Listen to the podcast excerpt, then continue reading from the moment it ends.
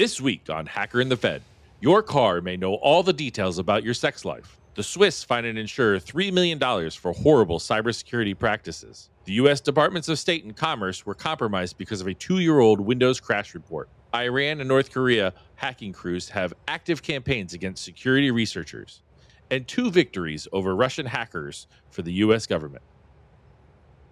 Hector Monsegur was responsible for some of the most notorious hacks Former ever committed. FBI Special Agent Chris Tarbell. Hacker and FBI informant. participated in some of the world's most infamous hacks. That caused up to $50 million in damages. A life in the shadows. Cyber attacks on the rise.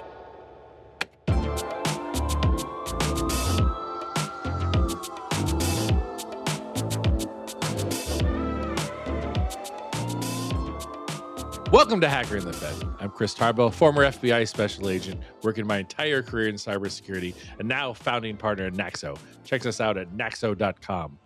Joined as always, Hector Monsegur, who's my friend and podcast co host. Hector formerly was a black hat hacker who once faced 125 years in prison for his many years of hacking under the code name Sabu.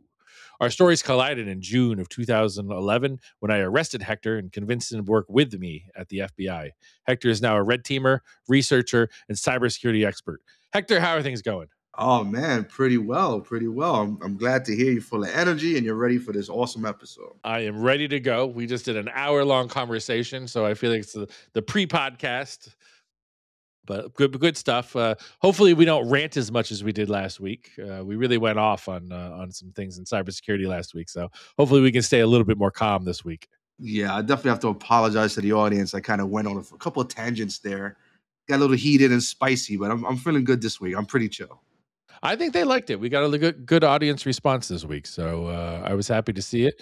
Um, they like it maybe when we get a little heated up, um, but it's weird. We get you we get user suggestions and listener suggestions back and forth all the time. It, it's so funny. Like people will suggest, "Oh, you should have more guests," and I'm like, "More guests? Uh, those those don't do as well." And then, yeah, everyone's got an opinion. So it's uh, we're trying to make this as best as possible. You know, we have some plans for October. Um, so Yes. I'm, I'm excited about having some things come out, so that'll be good. But um, you got a fun week ahead of you, don't you? Yeah, indeed. I am traveling to the Caribbean, traveling to Puerto Rico actually to to meet up with some folks um, that are part of the security industry over there, and uh, hopefully make some friends and and uh, you know have some good discourse. I mean, I'm I'm always up for a good discussion, so looking forward to it. I'm jealous. We I haven't been to Puerto Rico since the last time you and I went. It's been a couple years. I right? know, man. That was that was a couple years ago. It was very nice too. That place. Yeah. you got a good taste. I'd love to go go back and get some mofongo or something like that. I I love that stuff. So oh yeah, yeah, it's classic right there, man. I've claimed You for know, a- years that I would go to Puerto Rico and just like rent a jeep and drive around, but I, I haven't done it yet. Let's do it, bro. Let's do it. Um, I have to go travel inland Okay. to kind of go into like where my family came from. It's a small town over there. So yeah, I, I could use a driver, man. If you want to take a ride, let's get a jeep. Let's go. That'll be fun. That'll be fun. Maybe maybe we'll do that sometime. What's the best time of the year to travel to Puerto Rico? Like I don't want to go when it's a billion degrees. well, it, it all it really all depends on on you know your your tolerance level and what it is that you actually want to do. I've heard every possible answer when I've asked people that are either Puerto Rican or not Puerto Rican. Some say you should probably go in November during the winter time, December, etc. Um, that's a perfect time. In fact, a lot of folks that are from there and live here in New York, I know that like they leave for the winter and come back during the beginning of spring or so. So I'll, I'll give you that answer. That's probably the best one. Really depends though. If you like the winters here, then I think you're fine. You could go there during uh, spring. I spent two and a half weeks there once on a case, and uh, it was uh, it was in the summer, and it was pretty warm. So, and we also stayed. We had to stay hidden. Uh, there was over there was like 200 FBI agents on the ground, but we had to stay on a military base, so we had, had to fly in all separately, and that's why that's why we're there so long. Is they could only fly in a certain number per day without like tipping people off that we were coming in. So, so yeah, it was good. It was it was you know it was fun. I'm so glad we did it, but you know, it was a long time to be be on uh, what's called TDY or temporary duty. Uh, Oh. Temporary duty. I know it was temporary duty. I, I don't know if the Y stands for anything. That's probably the Y from duty. Yeah, probably. Oh, you said duty. Ew. All right, enough of that talk. Let's get into our stories because this is a thick episode. okay, thick, extra C's. Extra C's, like six of them.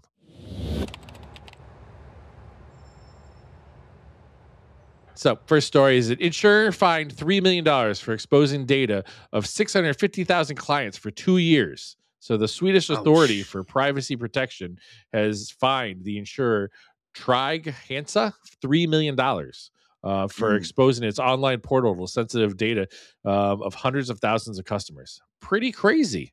Yeah, and it happens much more often than one would think. Um, you know, I have to say that I, I'm I'm not as surprised as, as one may be because I'm always kind of doing pen testing work and I'm looking at different web application security issues. And for those of you that are either learning about web application security or fam- are familiar with the OWASP top 10, then you would probably you would have a good idea as to what a, a IDOR or insecure direct object reference may be. But yeah, this was this was a tough one, Chris. A tough one for the victims, obviously, the people that had to kind of deal with this, the consequences. Um, for the company itself, now they have to deal with fines, regulations, and brand reputation damage. But then, of course, you know, how do you move forward from here?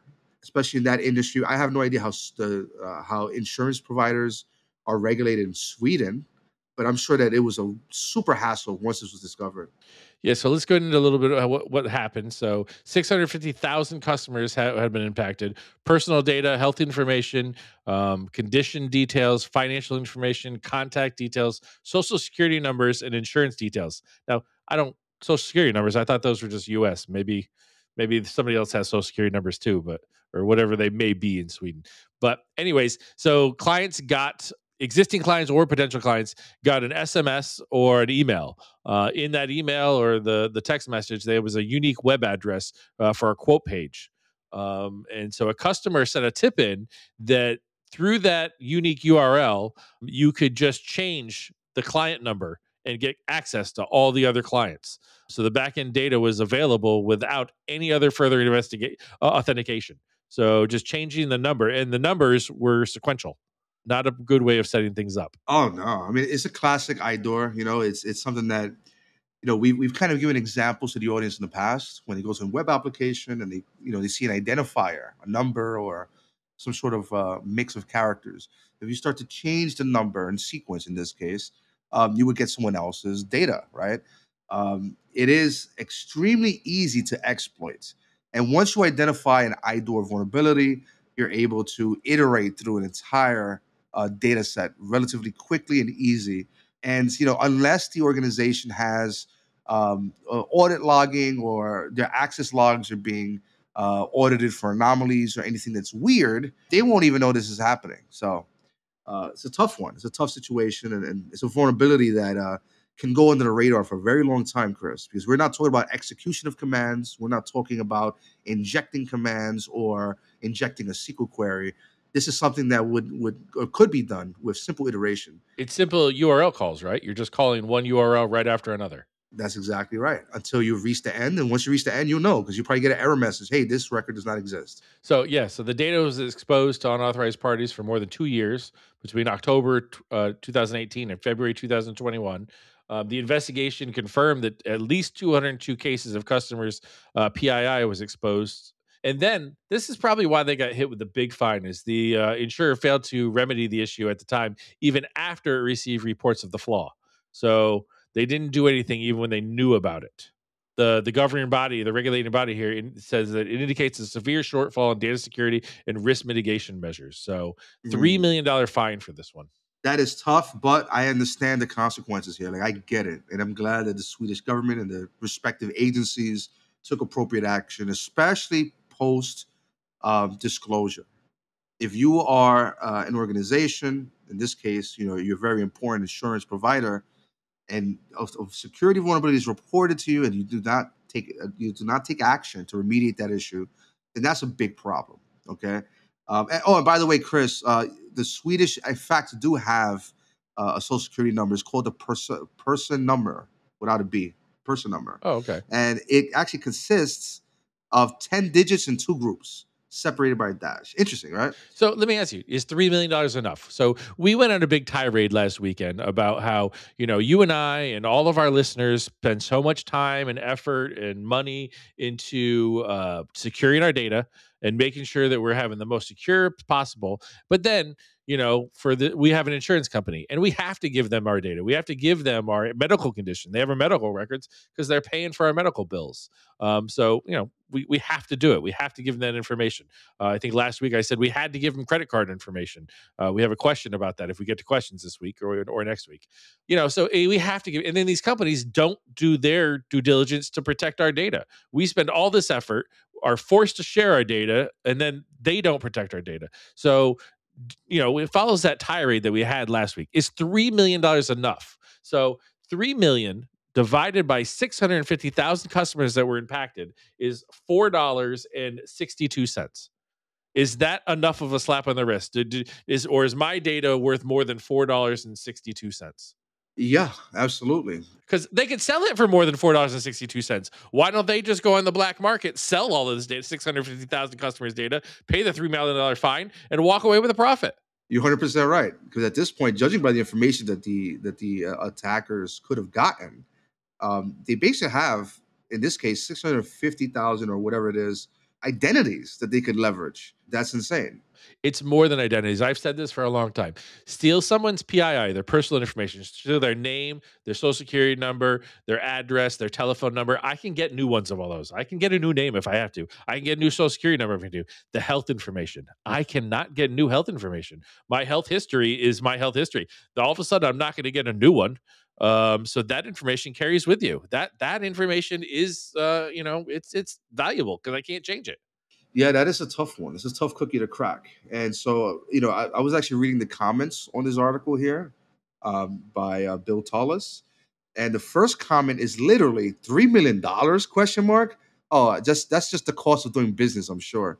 Equal cynicism from uh from our commenter here, our commentator. Well, and it's a an insurance company. You, who do you think is going to pay the three million? They're just going to raise, you know, rates, premiums. Yeah, yeah premiums rates. just go up. That's it. Like, like people think that these fines to these companies, the companies eat that, or it comes out of the CEO's bonus or something. It doesn't. They just raise the rates. It's, it literally is the cost of doing business. Oh, damn it! I'm back on my rant again, Hector. You've got me there. I was about to. I was about to stop you. I was like, you know what? It's a good rant. I'm gonna let it be. oh, these companies, and I, you sent this story over just to, to get to me again. I know you did it. I'm sorry. It, it was it was uh, it was it was a honeypot, bro. I got you. Exactly. Three million dollars, my ass. Yeah, I mean, think about it like this. Um, I'm sure they could easily deal with thirty million dollars, ten times over. So yeah, does this make a dent? Not so much. Again, what is deal but with it? Deal with it is just raise rates. Pretty much. Now, again, I'm not sure. I know with, with, the recent changes in the SEC, you know, if this was a U.S. Um, or insurance provider that's publicly traded, then it gets a little bit more complicated, right? You know, those rules I found to be very interesting. We talked about it like last month or so when they were initiated or, or disclosed. If this were to happen here now with those new SEC rules in place for a insurer or insurance provider that is publicly traded, it's possible that unless they follow the guidelines, that that three million dollars would be nothing. They would probably get hit with much more. Yeah, and I'm not looking to bankrupt these companies. I just want them to do what's right. Like, like, like this whole part of them not fixing this when they found out about it. That's bullshit. That, we, we shouldn't allow that. Yeah, well, it reminds me of a certain company back a couple years ago that uh, they were running an old, outdated version of Apache Tomcat, I believe, or something, something or another. One of the uh, Apache open source projects, and they were compromised, and you know, half of the half the United States were breached as a result. You know, and, and what did they get? They had to deal with a fine. They had to deal with a little slap on the wrist. Um, maybe a, a, a Senate hearing to discuss the implications of such a compromise. You know, but I'm hoping that these companies are learning, even if yes, three million dollars is, is laughable but I'm hoping that these companies will start to implement actual procedures and, and follow their policies. Because there's no way an insurance provider has no policy to deal with this scenario. And if they didn't now, they didn't before, I hope they do now. Because if a vulnerability report comes in, or if a security issue is disclosed, or is even identified by an internal team, I would hope that they would approach very similar to an incident response or a rapid a rapid uh, response and just deal with that issue and take the service down if they need to it's complex. I get it, but you know, we need to start holding these companies accountable. That's my take. Just do better. Just we expect more. Don't implement a URL that has sequential numbers and no other authentication. I mean, just like the New York City subway story we talked about the other week. just put a, a different put a pin add a pin to it you know hey we're going to send you separately in an email a pin that goes along with this you know just make it a little bit different you know make it a little bit harder just just just do better that's all i want these companies to do Just do it. I, I, well now we're going to be sued for that one oh man, damn. Sorry. Next article before we move on. So we've done these before, Hector. They're always a big hit with people. So let's do this one. Um, here's the here's the title. You ready? If you've got a new car, it's a data privacy nightmare. Oh, Bad oh news: God. your car is a spy. If your vehicle was made in the last few years, you're probably driving around a data harvesting machine. So, Hector, this is a classic cybersecurity news article. They sucked me in with this next line. Are you ready for it? Yeah. may collect personal information as sensitive as your race, weight, and sexual activity. My Sexual car activity. is collecting our sexual activity, everybody. now we've got to read this one. We got it. We have to read this cybersecurity article because now your car is collecting your sexual activity. How is it doing that? I'm excited. I would love to know. Oh, well, we got to get through the whole article before we get there. Oh, damn. So- So this is uh, done by Mozilla Foundation's Privacy Not Included project. Nice. Um, and they went to 25 brands of cars and kind of went through and did some tests. Uh, the brands included BMW, Ford, Toyota, Tesla, Subaru, and many more, Volkswagen. But every major car brand failed to adhere to the most basic private security standards um, in the new internet connected models that Mozilla's foundation found out of this one. So, are you shocked? No, I'm not shocked at all. I would love to see more of the technical details of the tests that they did. And um, I know Mozilla, you know, there's a lot of security folks over there. They're very privacy oriented. So I'm sure they did a very thorough look at at these cars. I mean, even looking at their like privacy not included URL here, which we should we should link. They have some really good bullet points and uh, some details as to kind of the discoveries, that um, they had, but also even talking about things like meeting a certain minimum security standards, which it seems like uh, some of these some of these uh, uh, car manufacturers did not reach uh, or, or or even try to reach. And there's some there's some uh, surprises here. Some companies that you would think, you know, were uh, probably more security or privacy conscious or conscientious, definitely had some major issues here and I hope we could go into a little bit detail if you if you want, Chris. But Sure, go ahead. it's, it's fantastic stuff. So I, I just want to kind of quote here uh, the Mozilla Foundation on some of their findings. So, and there's some surprises here. Okay, so like for example, Tesla is the only is only the second product we have reviewed to receive all of our privacy dings. The first was an AI chatbot we re- reviewed earlier. And what set them apart was earning the untrusty AI ding. The brand's AI powered autopilot was reportedly involved in 17 deaths and 736 crashes and is currently the subject of multiple government investigations. Some of that stuff you've heard before in the news, some of it you haven't. Um, the fact that, you know, uh, Mozilla highlighted Tesla as uh, a company that has, you know, some very interesting or peculiar results in this uh, in this engagement um, is very telling. Can I so just add to that? So I there I just listened to a Lex Fridman podcast today, and um, they they had uh, Walter Isaacson, um, who's he Oh, does yeah. is a bio, he does uh, biographies. Yeah, he's a big biography guy. He's doing on Elon Musk, and so the, he, this whole episode. And go ahead and listen to Lex Fridman. So Lex does. I was on Lex Fridman. Um, if you guys want to listen to that, that's a great episode. Lex and I sat down for like four hours uh, and put out an episode. Um, but this episode, he was talking about Elon and what AI they're doing with the AI. Um, so they were writing tens of millions of lines of code, like if a double yellow line, don't cross over. If red light, put on brakes, apply brakes this way. And I think Tesla has now made a switch, and they're like, we're just going to take really, really good drivers and let AI learn their driving habits. So I think that's what they're using the information for is for their autopilot stuff. So a little bit of a plug there for Lex Fridman, and uh, just uh, wanted to add, kind of that's what he was saying that that. that uh, Elon, you know, Elon listens to this show, so um, Elon, go on. I'm I, Hector's the only one that talks shit about you. I, I don't. So, um, so. it's not me. It's Mozilla Foundation, brother. Oh, Come that's on. true. Yeah, yeah, yeah. You're just reading the story.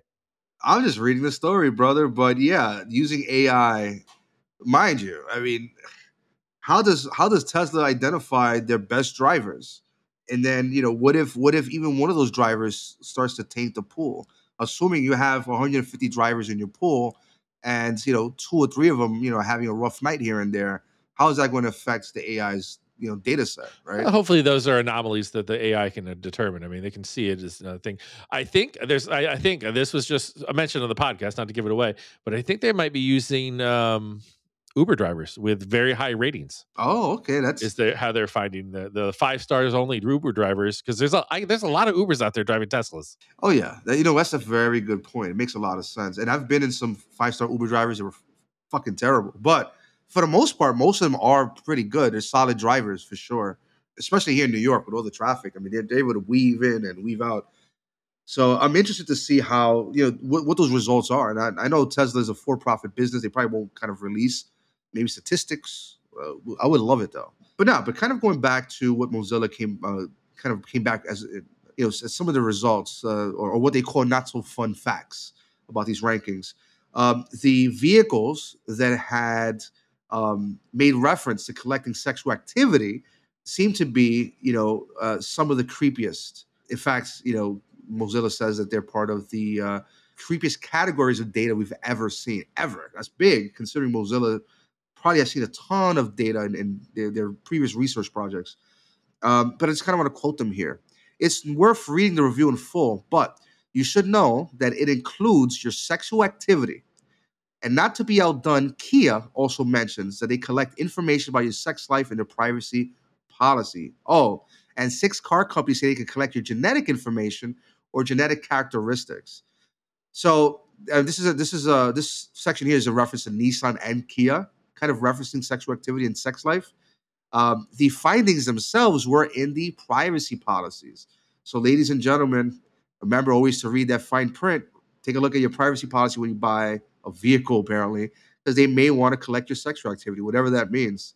Yeah, apparently in the Nissan they put it they they put their policies that they collect information including sexual activity, health diagnosis data, and uh, genetic data. Though there's no details about how exactly that data is gathered. I'm guessing it's like a catch-all that if it's like somehow they're listening to your phone connected conversations, it's uh, they're able to categorize and say, "Well, we warned you that the you things you talk about on the phone we're going to know about." You know, I can imagine that. You know, eventually they'll come out with a, like a peripheral device that uh, acts very similar to like a breathalyzer. You connect it to your dash, Yeah. and instead of you breathing into it, is other actions, activity.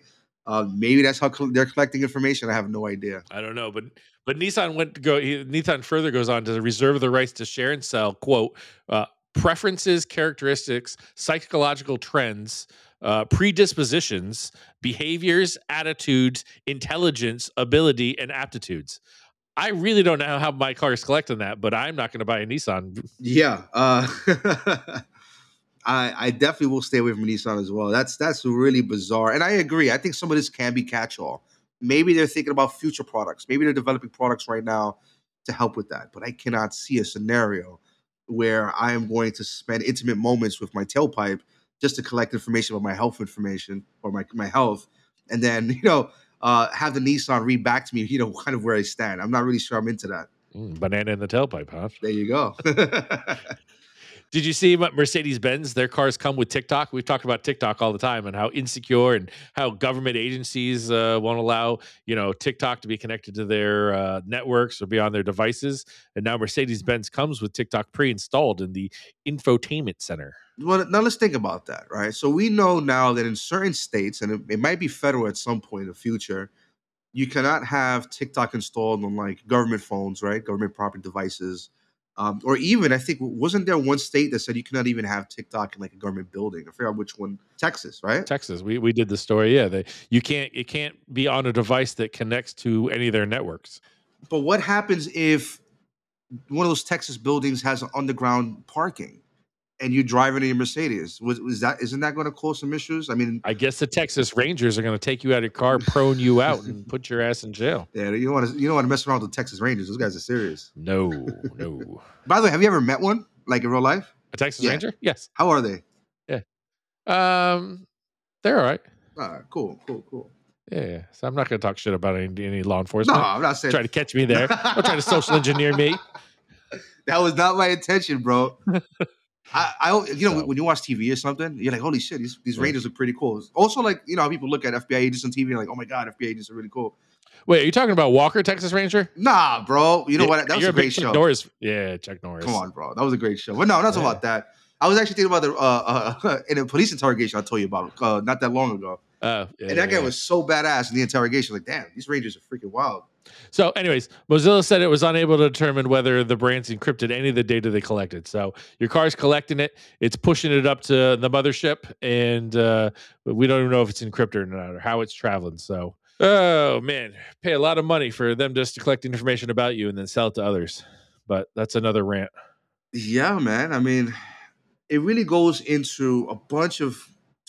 If we go into this topic, brother, and we just like really beat it down and, and kind of go, you know, deep dive into it, it goes into all like so many different umbrella discussions and arguments and debates that we're having here in the United States, and I'm sure many of you out there uh, in Europe and Asia, um, and other places, you guys are dealing with as well. Which is, if you buy something, the assumption is that it is yours. Now, there in certain circumstances, at least here in the United States, if you buy like a certain farming equipment, it's yours. But if you modify it, that that might cause you problems. It also reminds me of like supercars. You, you could buy a certain supercar, but the moment you paint it or do something beyond the scope of of what it came like from factory, you can even be banned or sued by the manufacturer. And to me, that's just bizarre. So yeah, if I'm buying a car, I'm expecting that I have control of my own privacy, and it, it is a shame that I have to, in order for me to purchase a car, I have to agree to privacy conditions that violates my privacy, and I'm not, I'm not for it. I have two different cars that uh, every time I get in and start them, uh, you have to agree to the privacy conditions. Isn't that insane? You have to hit a button on the on the radio in order for the radio to work. You have to say I agree or accept. Well, and this is where you know we we take advantage of the free market, and we start to look for vehicles that don't don't force us into that predicament because that's a difficult situation to be in. I have another one. I just got a 55 Chevy pickup and it does not have that. So back in 1955, there was no privacy. Nice, very So, nice. yeah. Oh man, so you're building a car project? Uh, no, it's already built. It's uh, I, there's things I have to work on it, Yeah. but uh, it's pretty much done. Wow, Th- that is that's amazing. So it's for my little girl. It's her car, not mine. What? Oh Yeah. man, you gotta show me pictures later. She's. I will. I will. She. Uh, she loves it. So she's driving it to high school. So No way, she's driving around a 55. yeah, uh, with a 350 small block in it. Nice. That's not bad, bro. That's So, not bad. Yeah. Well, lesson lesson here, ladies and gentlemen. It's time to buy classic cars, and you know what? Yes. Yeah. I'm starting that trend. yes, I'm with So, it, man. Privacy. Yeah, the engine is way too loud to even record anything in the car. So it's got straight pipes out the back. So Oh, nice.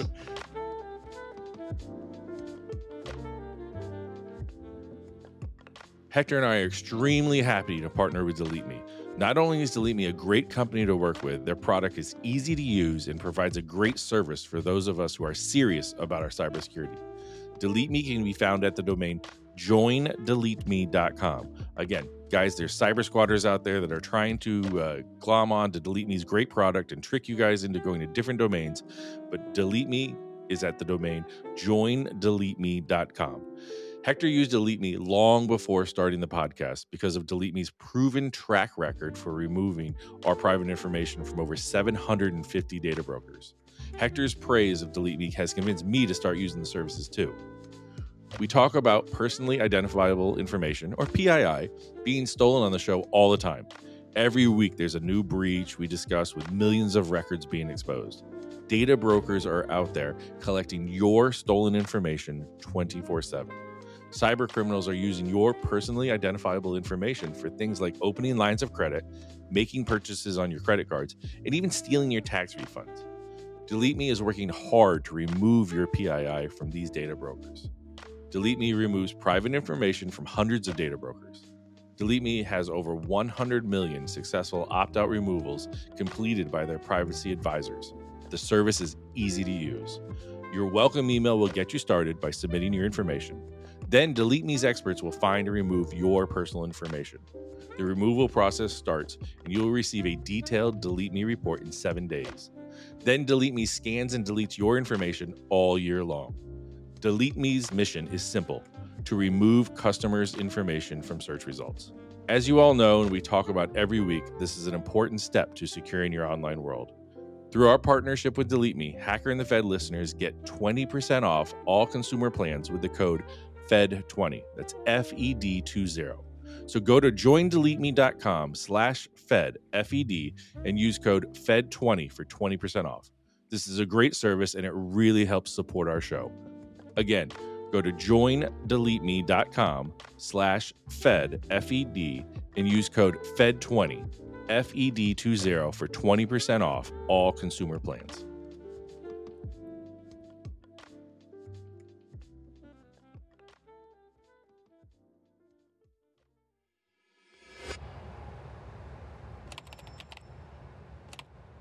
Microsoft finally explains cause of Azure breach. An engineer's account was hacked.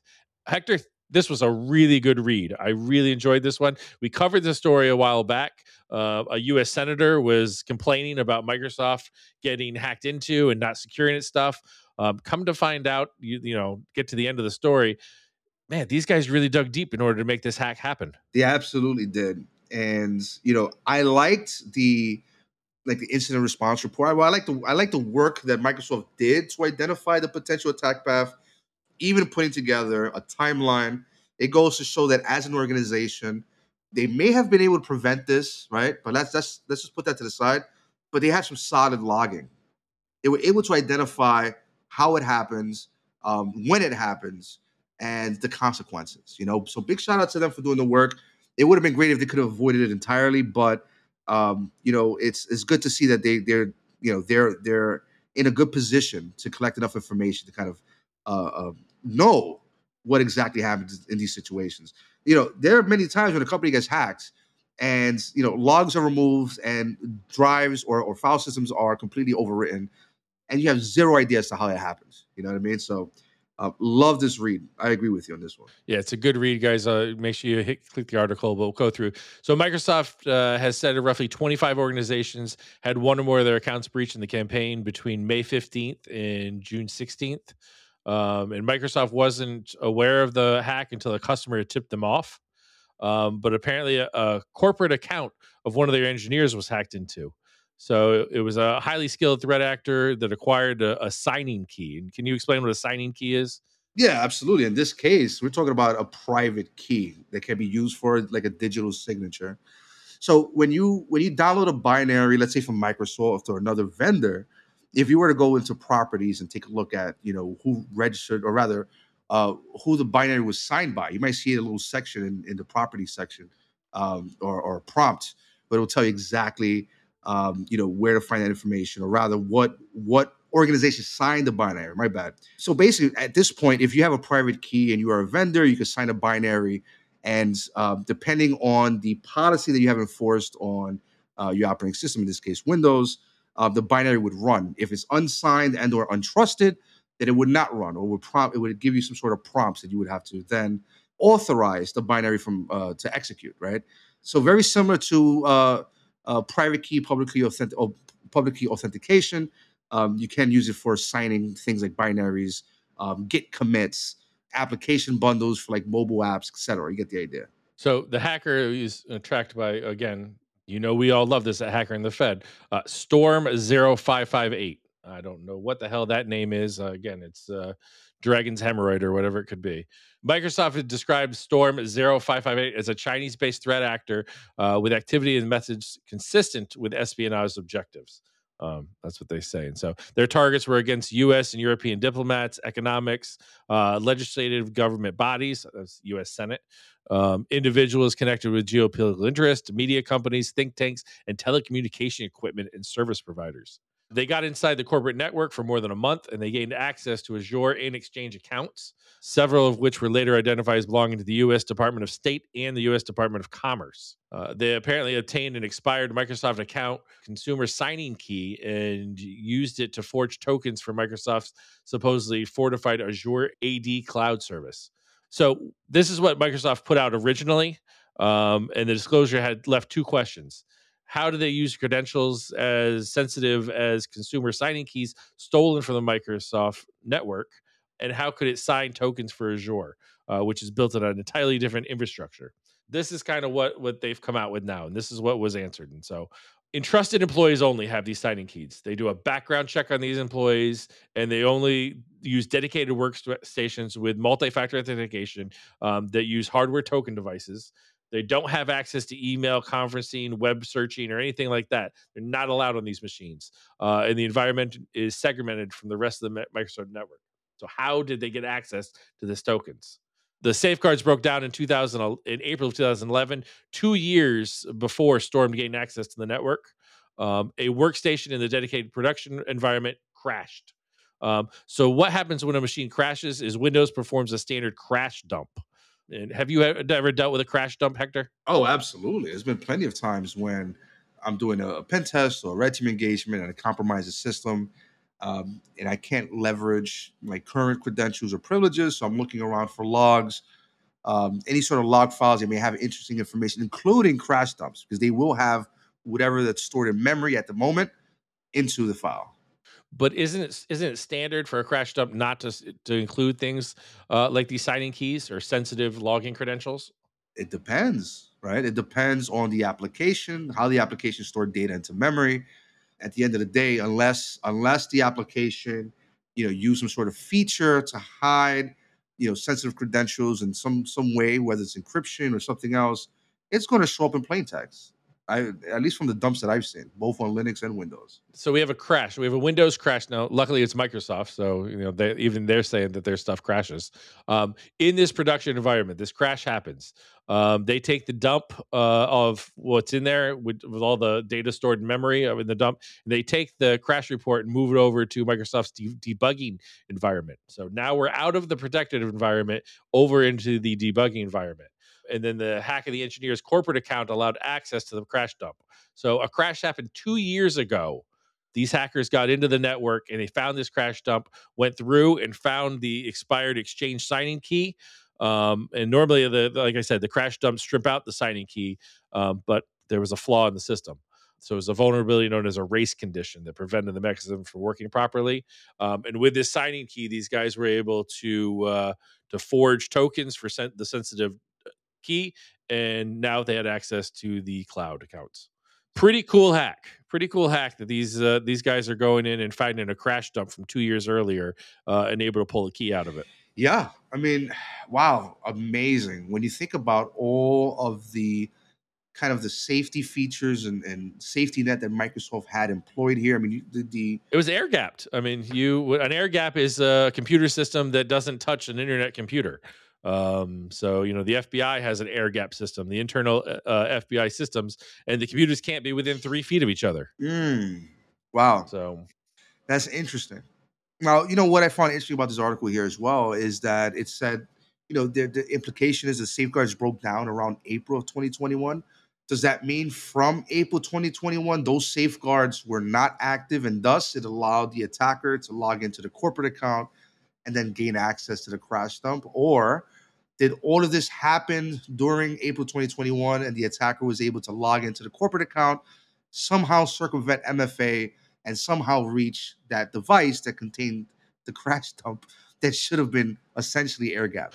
No, I read it as the the safeguard was the breakdown was the moving the crash dump from the protected environment over into their de- debugging environment. Ah, so- and that uh, the the race condition that prevented the the the key from not being um, written to the to the crash dump. Interesting. I think that's really the the safeguards that broke down. Is the key if there is a dump, the key shouldn't be put into the dump, and then you shouldn't move the dump over to an internet connected machine from a protected environment.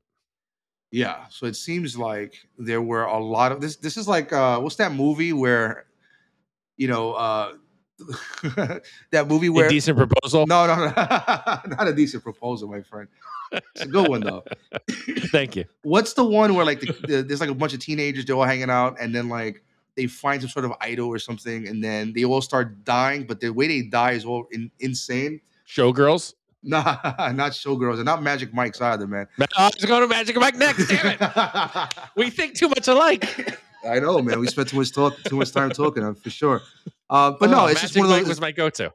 Oh man, have you ever seen that movie? By the way, No, I have not. I don't know, man. Oh, that, that that delayed response makes me worried.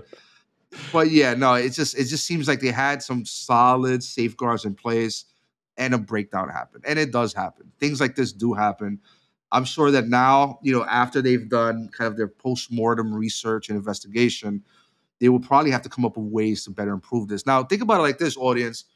You and I and Chris, we have this conversation every week about how to safeguard ourselves and how to implement cer- um, you know certain uh, procedures or mechanisms in place or configurations to help mitigate potential attacks against us personally, right? This right here shows you that even with a multi-billion dollar business, with uh, security teams and security programs, policies, and all that good stuff, these breakdowns still can occur. So definitely something to think about and keep in mind as you kind of move forward, and always keep in mind that yes, some this stuff might happen, regardless of the of the uh, of the actions you've taken to be preventative in your security measures. The breakdown is SneakerNet. Do you, do There you go. Are you familiar with the term SneakerNet? Of course, man. Yeah. So, so the audience that doesn't know, it's it's moving uh, information from one like a classified network onto an unclassified network. You, use your sneakers. You you carry it from one machine to another. So you pop a thumb drive in, copy a file, and then move it over. And that that's how classified information or, or sensitive information like this moves on to you know internet accessible machines. So Yeah. you know you know the army solution was for that years ago. What? They walked around with super glue and squeezed it in all the USB ports. Ah, yes, yes, absolutely. So that that was their solution. That's, that's what they came up with, and it sounds silly, but it, it solved the. You know, people weren't throwing thumb drives in their machines. The next story is hacker group disguised as marketing company to attack enterprise targets. Ooh. Oh, Hector, another another hacker name, APT thirty four, also known as Oil Rig, No. also known as Helix Kitten. Oh, they should have left it at APT 34, man. I'm telling you, man, I'm going to start a Dragon's Hemorrhoid is going to be my hacker group. So see it. So. At the very least, make a band out of it, bro. Yeah, so APT 34 slash oil rig slash Helix Kitten, believed to, or, to originate in Iran, uh, been active since 2014, and they specialize in cyber espionage and sabotage, um, operating primarily in the Middle East, targeting finance, government, energy, chemical, and telecommunications. They are disguising themselves as a marketing company in order to go after people. Pretty interesting stuff, right? Yeah, well, I mean, look, we've discussed before about the insider threat um, plenty of times. Uh, we've also read stories or we've heard of stories of organizations being breached by uh, bad actors who go through the interview process and you know they apply for jobs and once they get in they're there to do es- uh, espionage and steal information exfiltrate data um, there's at least one crypto exchange that was compromised in this way or at least attempts uh, were made against that that uh, exchange i'm not surprised by this. I think that we're probably going to see more and more of this. I think that um, you know what organizations need to be aware of is that your security policy should be enforceable for all of your employees. Here's what I mean by that. If your interns have to use a physical key to log into their workstations and they have MFA and all these different steps, and they have to follow your directives and communicate with the security team once uh, you know they, they identify a potential issue like a social engineering email, for example, you know, that's fine. That sounds great. I, that sounds like a solid strategy, at least to start. But your marketing people, your sales people, your accounting folks, sending and emailing each other and with attachments and emailing and sending information back and forth um, from their personal cell phones is not good. Now, I'm not saying that's what happened here with the victims here, but what I am saying is that when you have certain employees who's you know part of their business process or their day-to-day business um, um, you know uh, activities include the transfer of information back and forth with potential third parties then you need to look at your endpoint security measures. And uh, you also need to you know make sure that you're putting mitigations in place uh, or technical controls in place to help mitigate something like this. So what do we have here we have bad actors pretending to be um, some sort of marketing firm sending out uh, malicious documents that have payloads inside of them and you know what that is a very common and feel, chris feel free to co- correct me on this very common and not so new um, you know, attack methodology. The only difference here is that the attackers are pretending to be a potential partner or marketing uh, organization rather than your CEO, which is tried and true and old, um, and, and somewhat played out. Yeah. So it's you know the article's there, guys. If you the the the indications of compromise are, are in the article. Um, you know, it tells you about the Trojan, what they send, the executable, um, where it uploads into the system failure reports directory, and so you know it's it, it employs some anti sandbox measures, so it's a little bit sophisticated. You know, it's an it's another thing out there, just you know, giving you a tip off of you know how these guys are trying to get into our systems over and over over again this time disguising as a, a marketing company Fun times. Be careful, folks. this one is a is- the next story is a, a tip to uh, google's threat anal- and analysis group or tag um, it's no- active north korea campaign targeting security reachers Ah, so uh, since January of 21, uh, disclosed a campaign from the government-backed actors in North Korea who use zero-day exploits to target security researchers working on vulnerability research and development. I know we do it almost every week, Hector, but why don't you give the audience just a, a quick rundown of what a zero-day exploit is? yeah, absolutely. Well, a zero day vulnerability is a vulnerability that's it's unknown to the vendor or unpatched. Okay, and a zero day exploit is an exploit that has been created to to engage that vulnerability um, and exploit the the actual weakness. Once the exploit is run, it'll like I said, it'll engage that weakness and it'll automate the execution of commands that normally wouldn't run on your system and you probably would not want to run a system uh, nonetheless.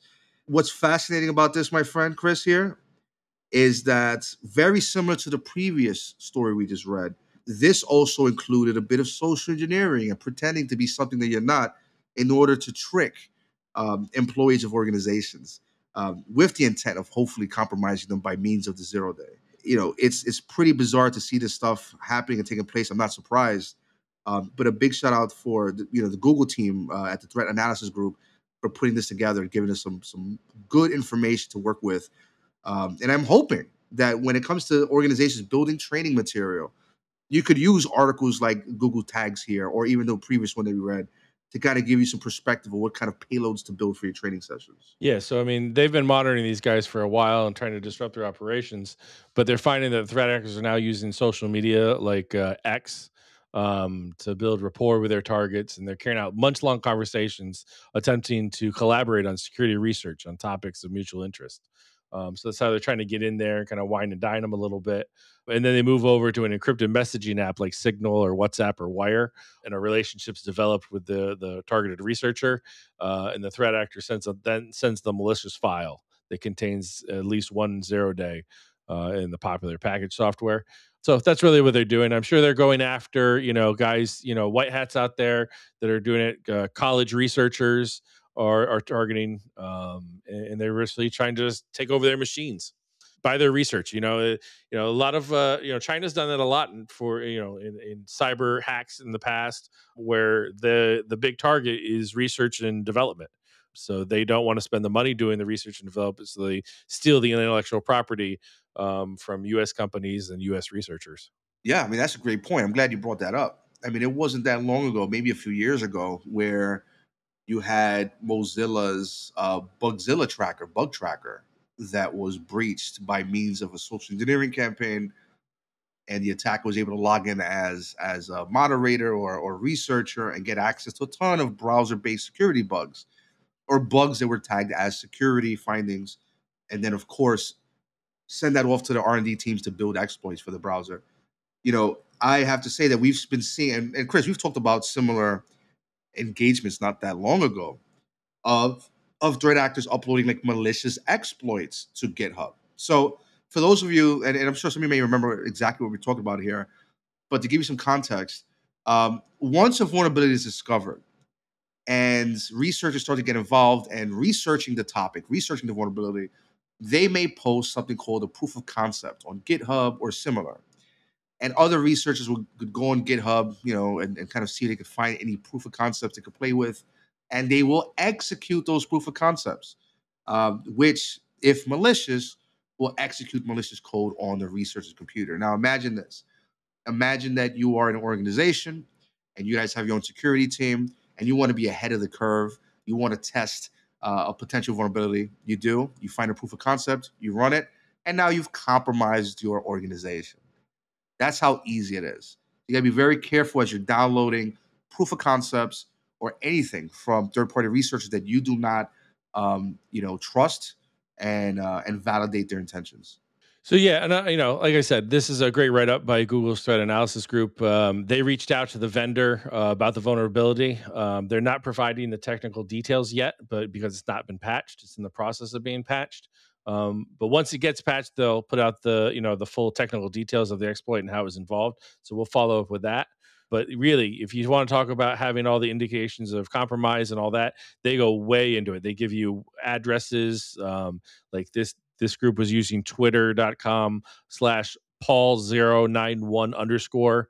Um, they give you URLs of domains they were using, the IP addresses, um, all these things that you can go and look back through your your network logs um, to see if there's anybody in your organization that they're trying to reach out to or maybe communicating with. Uh, again, big shout out to Google and what they're doing here to, to, to put cybersecurity uh, moving forward. Oh yeah. So a Russian infosec boss gets nine years for a hundred million dollar insider trading caper using stolen data. Oh wow. I'm not even going to try to butcher his name. Um, we'll just call him Vlad. Um, is the Russian owner of a security pen testing um, firm M13. Have you uh, come across M13 in any of your dealings? No, no, not Okay. at all. So Vlad's 42 years old and hails from uh, Moscow. Um, was put in j- jail for nine years in the U.S. for stealing top corporations' confidential financial information to make 93 million through insider trading. Um, I guess he and his family uh, wanted to hop on a private jet for a little holiday, and they went over to Switzerland in March of 2021. Unbeknownst to him, uh, there was a red notice out for him, and he got snatched up and now has been extradited to the United States and faced trials. Um, he was charged with security fraud, wire fraud, and gaining unauthorized access to computers and conspiracy, and found guilty in Boston. So, uh, good on you, Boston, for this arrest. Um, two of his co-conspirators, alleged Russian co-conspirators, Ivan and Nikolai, are still at large and looking for him. But apparently, this crew broke into computer networks to steal companies' financial filings before they were made public, so that the stock could be legally traded um, with the privileged information. So that's for how they did it. So apparently, Vlad was a former GRU officer, and the GRU, uh, for those who don't know, is the Russian Main Intelligence Directorate. Um, Wow. so so he was uh, he was tied in there. GR, uh, uh, Putin was the head of GRU back in the day. Oh yeah. So he went up through there. So just give you a little flavor of where this guy worked. But insider trading, man, it's not, it's, you're going to get caught. If you are making more money outside of what the normals are, they are going to, uh, they're going to track you down and figure you out. Uh, and 93 million was a lot to be found out. Well, I mean, unless you're a congressman then, then it doesn't matter. oh, or, or married to one. Yeah. Oh wow. You, you throwing you throwing some uh, some daggers out here, my friend. well, it's true. I mean, it's it's public information that there are you know congressmen out there that are better traders than uh, the professional traders. So, but I mean, ninety three million dollars you make in the stock market, that's going to throw up some red flags, and they're going to start looking at your accounts. hundred percent. I mean, we we've discussed this plenty of times, offline and online. You know, we've we've seen or we've discussed stories where you know there may be- potential insider threat. Uh, uh, I would say intra- insider trading as a result of like an insider threat. Um, in this case, it seems like these guys used, um, you know, they're good for bad, right? I mean, these these are basically uh, white hats that were breaking into systems, uh, supposed white hats. Uh, their website is still online. They still are, are offering services um, you know, I'm, I'm taking a look at their site right now, and I got to say, it, it seems like a legitimate business. You know, if they were if they were honestly rocking 93 million dollars, they probably could have hired a better web designer. But that's just me throwing the dagger now. Okay. Um, well, Don't throw their stones. The hacker and the Fed might get some thrown stones back at it. well, they're not gonna do anything with our 90s style website, man. So you know, I'm happy with it. That's true. That's true. But yeah, you know, it's, it's actually very funny because one of the services they sell is as advanced persistent threat emulation. Look at that. And get this, this is right from their website. The most sound and modern method of testing and analyzing the infrastructure infrastructure security.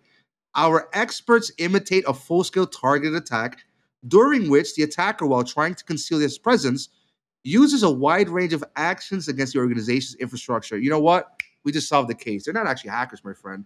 This was an advanced persistent threat emulation against the stock market. Oh, okay. Well, uh, too bad he didn't call you for his defense. Too late on that one. Oh, he would have got blazed. Maybe given, Ivan and Nikolai will call you for their defense when they hear this, but but Vlad had been previously indicted in July of 2018 for participating in a scheme to compromise the 2016 election. Um, it also was indicted that same year in October uh, for participating in computer crimes and disinformation ar- ar- operations targeting anti-doping sports agencies and officials. I guess that's when Russia got in trouble with the uh, Olympic uh, drug stuff. But yeah, so they hacked into American networks and they used the used the information they obtained to illegally make money in the American stock market. I don't know how they didn't think they'd get caught. I mean, honestly. I gotta say, these guys, as much as they hate uh, American society and American culture and everything American, they they shoot they sure do like those American uh, greenbacks. That's true. 93 million is a lot. So, Yeah. but uh, so uh, the quote was from uh, the prosecutors. He thought he could get away with his crimes by perpetrating them from a foreign base, hidden behind layers of fake domain names, private virtual networks, and computer service rented under pseudonyms and paid forth with cryptocurrency. So, all of those things, the prosecutors and law enforcement in the United States was able to crack through and get these guys. So, good on them. Ah, yeah, yeah, absolutely. Big shout out to to the to the the folks involved that uh, kind of tracked this down, tracked these guys down, uh, put this investigation together. They obviously did a great job here. I'm surprised you only got nine years. Look at the timeline. Let's look at the timeline for a second, if you don't mind, right? Sure. So he was part of the GRU. Okay. Yep. He was previously indicted in 12, 2018 for participating in a scheme to compromise the 2016 election. That's huge. That's national security level, um, you know, meddling right there. Um, I'm going to guess also- there's going to be a trial soon.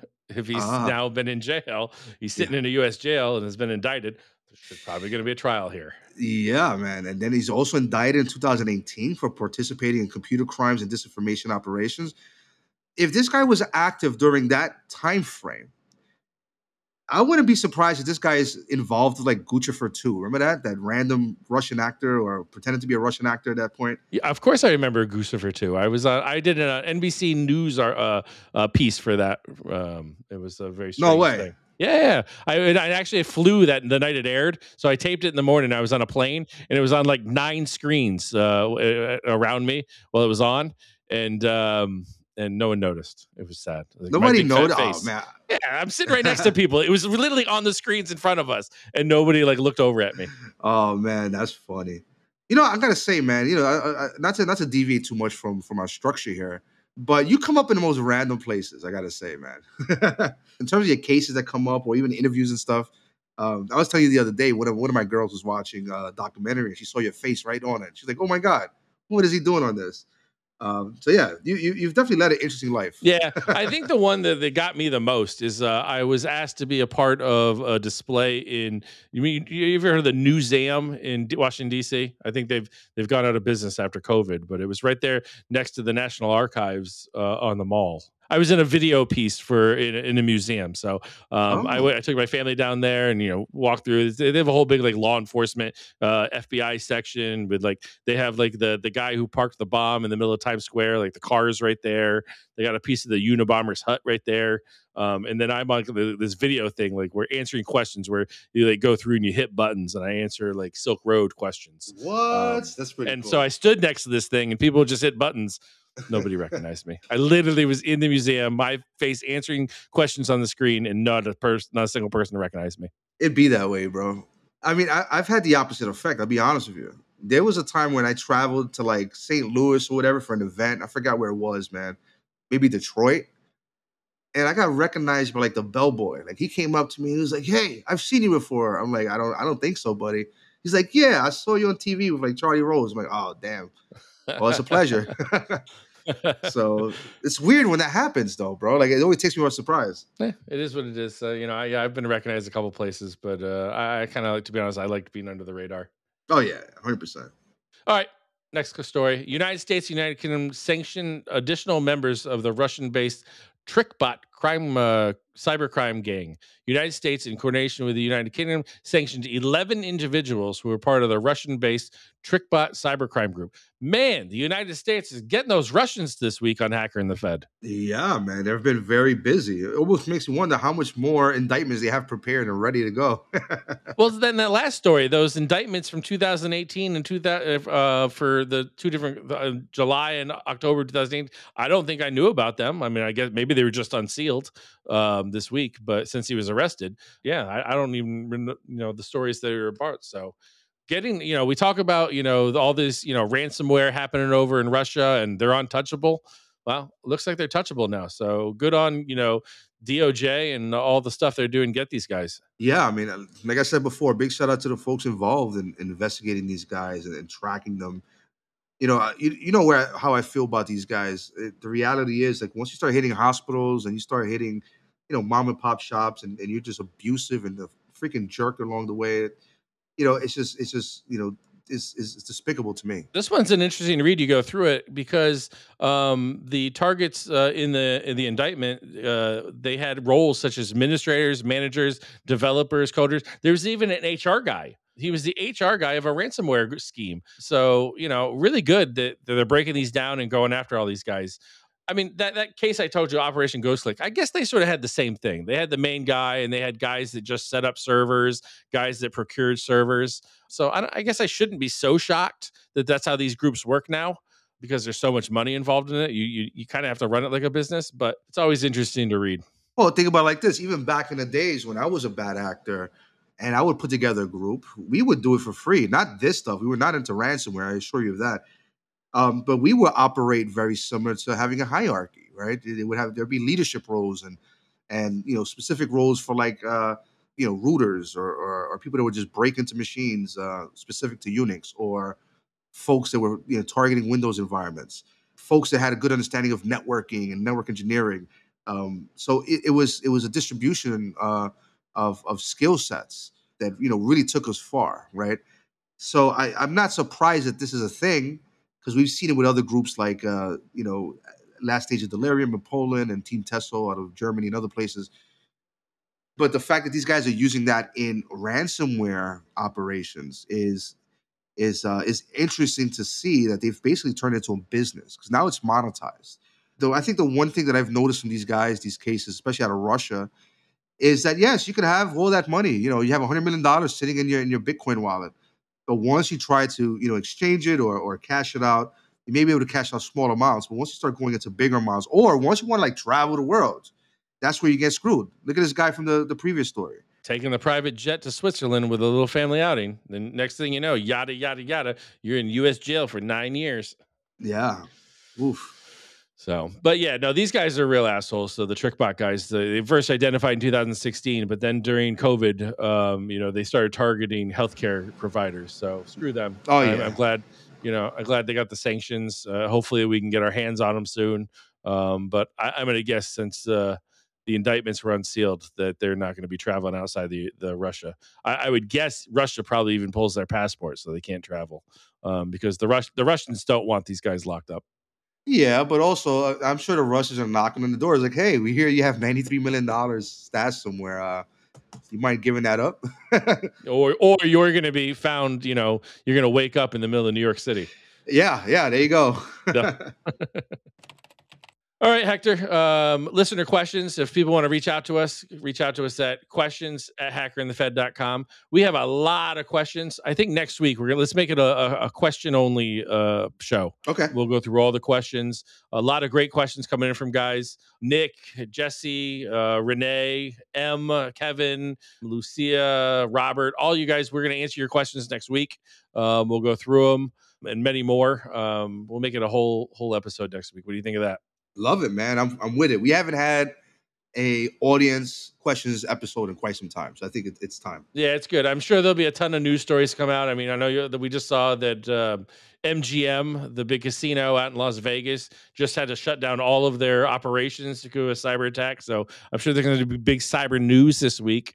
Um, may- maybe we cover one or two if we have to next week. But outside of that, just listener questions. So I'm excited. So get your questions in at questions at hackerandthefed.com. Yes, please. The more questions, the better. We're going to have an awesome episode next week and uh, send us all the good stuff, please. So you want to support the show? Uh, please go to hackerandthefed.com and get your Hacker and the Fed merchandise, hoodies, t-shirts, custom orders. We ship internationally. A lot of merchandise moving moving out these days, but every little bit helps. So go out there and help support our show. Hackerandthefed.com for your for your merchandise, your hoodies and t-shirts. So new episode every Thursday. Download, subscribe, and get the word out there, guys tell everybody, tell your friend what you know, cybersecurity podcast. These guys have fun doing it. We make it a, a good time, uh, but really trying to grow the audience and get more and more so we can stay on the airways. That's right. Have safe travels travels this week, Hector. And uh, I enjoyed our conversation, and I will talk to you next week. All right, my friend. It's been a pleasure as always. Cheers. Cheers.